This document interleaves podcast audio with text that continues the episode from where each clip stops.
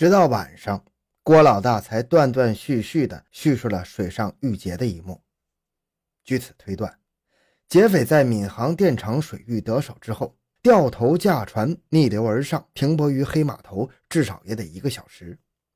凌晨四点钟，罪犯应当是可以上岸了，可能要借助交通工具逃跑。这一带地处西渡口，虽然有汽车终点站，但是头班的车最早也得等到清晨五点，坐的士逃的可能性最大。而经验告诉警方，半夜在码头候车的出租车有定点做生意的习惯，选择同一时段走往渡口的的士驾驶员，说不定会找出点名堂。当夜，专案组部署了走访要求。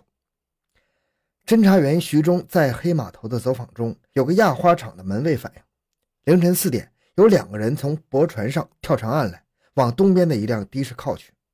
两人中印象较深的有一个蓄着齐肩长发。十八日凌晨，已经走访了一夜的侦查员在西渡口遇见了一辆牌号为某某某的出租车，驾驶员张某提供了一个重要情况：十七日凌晨四点，有两名外部口音的男青年。其中一个人留有长发，两人上车后沉默寡言，只说去新客站。到点后扔下了一张百元的新钞票，找他零钱也没取，就急匆匆的而去了。侦查员马上给司机了一百元钞票，把那张零零四六五六三五的百元钞票换来。那个长头发男青年嫌疑很大，先后有两名目击者证实案发后出现在码头附近。由于事物乌云遮天，目击者无法描述其面貌特征。但发现披肩长发人怎么说也是一大收获。为了证实长发人是否就是劫匪之一，第二天一早，侦查员马不停蹄地赶到了浦东的白莲泾，找到了郭老大的获客东沟建筑工地老板沈某，从财务出纳那里核对出支付给郭老大的崭新现钞的间隔号码。遗憾的是，长发人支付的现钞不符。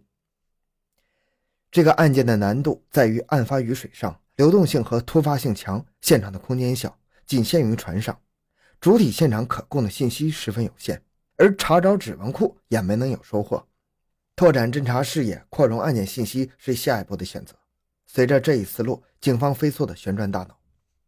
郭老大曾向专案组反映，下游的运货船只返回时都习惯在大治河与黄浦江交汇的陆会闸港码头停泊，以便等候下半夜涨潮时顺势而返航。七月十六日，嘉兴挂零七三二二船就泊于闸港码头。案发于水上，决战于路上，专案组定下了破案决策。警方的目光投向了鲁会闸港。七月十八日下午，案件分析会在婚会派出所召开，会上请来了市公安局八零三刑侦总队的法医重案支队的干探，以及松江公安分局的同行。会议的目的是研究本案与。年初松江特大水闸杀人抢劫案的关系，探寻并案侦查的途径。松江的同行介绍，三月十六日，在黄埔江油墩港附近，发现了嘉善挂零四五九六号七十吨铁驳船，船主夫妻俩被人杀死在舱内，并抢走了一万元现金。经查，该船案发后也被清洗过血迹。市局八零三总队法医倪建军看过现场后，大胆地表明了自己的想法。倪法医直截了当地断定，松江与闵行两个案件是同一伙人干的。他从两岸的职业特点、案发地点、犯罪动机以及后果等方面谈了并案的理由。会诊产生了兴奋点，侦查员们的情绪激昂。要知道，案件吃了重量，无疑会吊足那些惯打硬仗的侦探们的胃口。会议统一了意见，指挥破案的杨耀昌副局长发出指令：根据分析。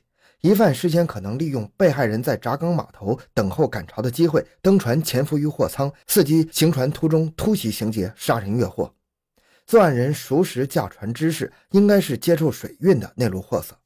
侦查的主战场就摆在闸港周边的鲁会一带，运用先期走访发现的长发男子的线索，地毯式摸排。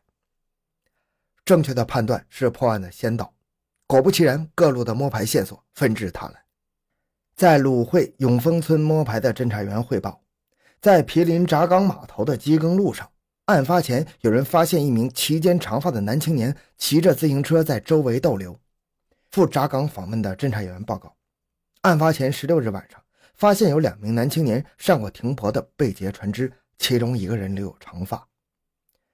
负责排查旅店的侦查员提供一条更为接近的情况：案发前一天，有两人来鲁汇振华峰旅镇投宿，登记姓名为梁兴华，地址是江苏省建湖县庆丰镇庆丰村。写字登记的人蓄着长发，人较为精明，当时交了五十元押金，自称暂住两天。第二天却牵走了男店主的一双皮鞋后不辞而别。指挥部马上要求技术员设法搞清楚那双皮鞋的模样。女店主徐英称，那双鞋是她在镇上百货店里替丈夫新买的。很快取来了一双相同的样品鞋，令技术员大为振奋。原来是一双光底的皮鞋，与现场货仓内的鞋印痕迹一致。长发男子作案的疑点增大了，在关联现场。猎人终于嗅出了狐狸的气味，专案组立刻让一组人马赶赴江苏建湖，证实是否有梁兴华这个人。其余人则继续就地深入排查，立足在鲁会揪出狐狸的尾巴。负责具体指挥的叶峰副支队长原来是派出所所长，这是个不甘寂寞的人，酷爱破案。别人见干刑侦避之不久，他却主动请缨，自找苦吃。拿他的绝话说：“公安唯有破案上劲儿。”叶枫善动脑筋，聪明过人。他思忖这帮作案者通常是五毒俱全呐。作案前一个白天，恐怕不会安分，不定躲在哪里逍遥自在呢。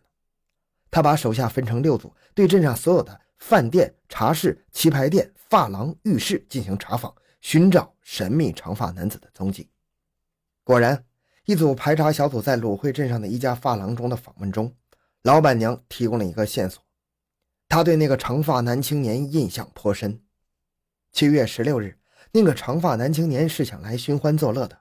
来店之后，趾高气扬，坐在理发椅上，双脚搁在架板上，嚷着要小姐按摩。老板娘见这厮恶煞一般，便亲自应酬。凭着老板娘的口舌和轻磨软柔，长发男子渐渐露出月色，话也多了起来。老板娘很会察言观色呀，一番奉承便套了来者底细。长发男子自称是跑水运的，自己有一条船泊在南汇航头一带。叶枫的脑袋三转两拐，就使出了一个令人叫绝的点子。他对一般重案队的部下点拨道：“如果长发人在发廊里吐露的话当真，那就有戏可唱。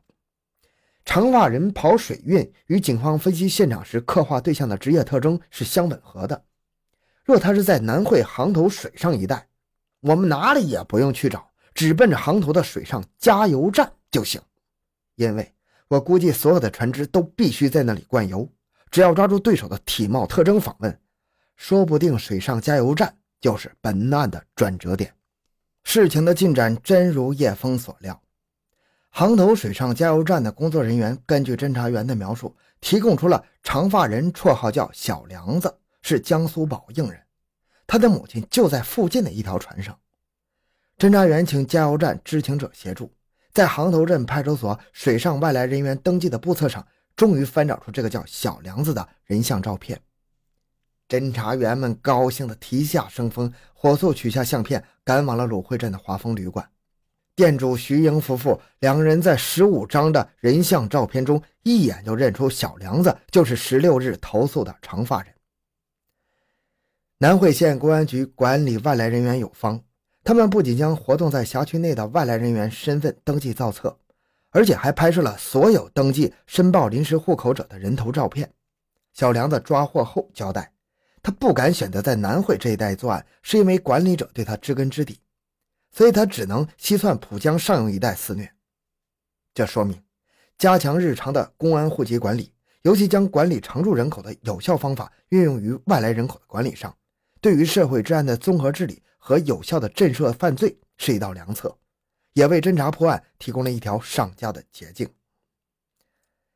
根据航头派出所的登记，小梁的真名叫梁兴玲，家住江苏省的宝应县天水乡，是外来水上运输个体户，在华丰旅馆登记的显然是假名。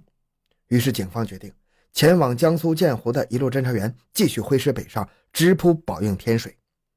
在家的一路围绕梁兴玲的社会关系层层摸排，警方预感是该收网的时候了。但是在对犯罪嫌疑人采取强硬措施之前，必须获取罪证。梁兴玲是长发人，这可并不能认定他就是作案人。警方依托刑事犯罪情报信息系统查询，有了意外收获。网上记载，梁兴玲1989年因为盗窃行为被虹口公安局拘留十五天，有案底就意味着有指纹档案。专案组迅速调取了梁的指纹与现场指纹比对，结果两者认定同一。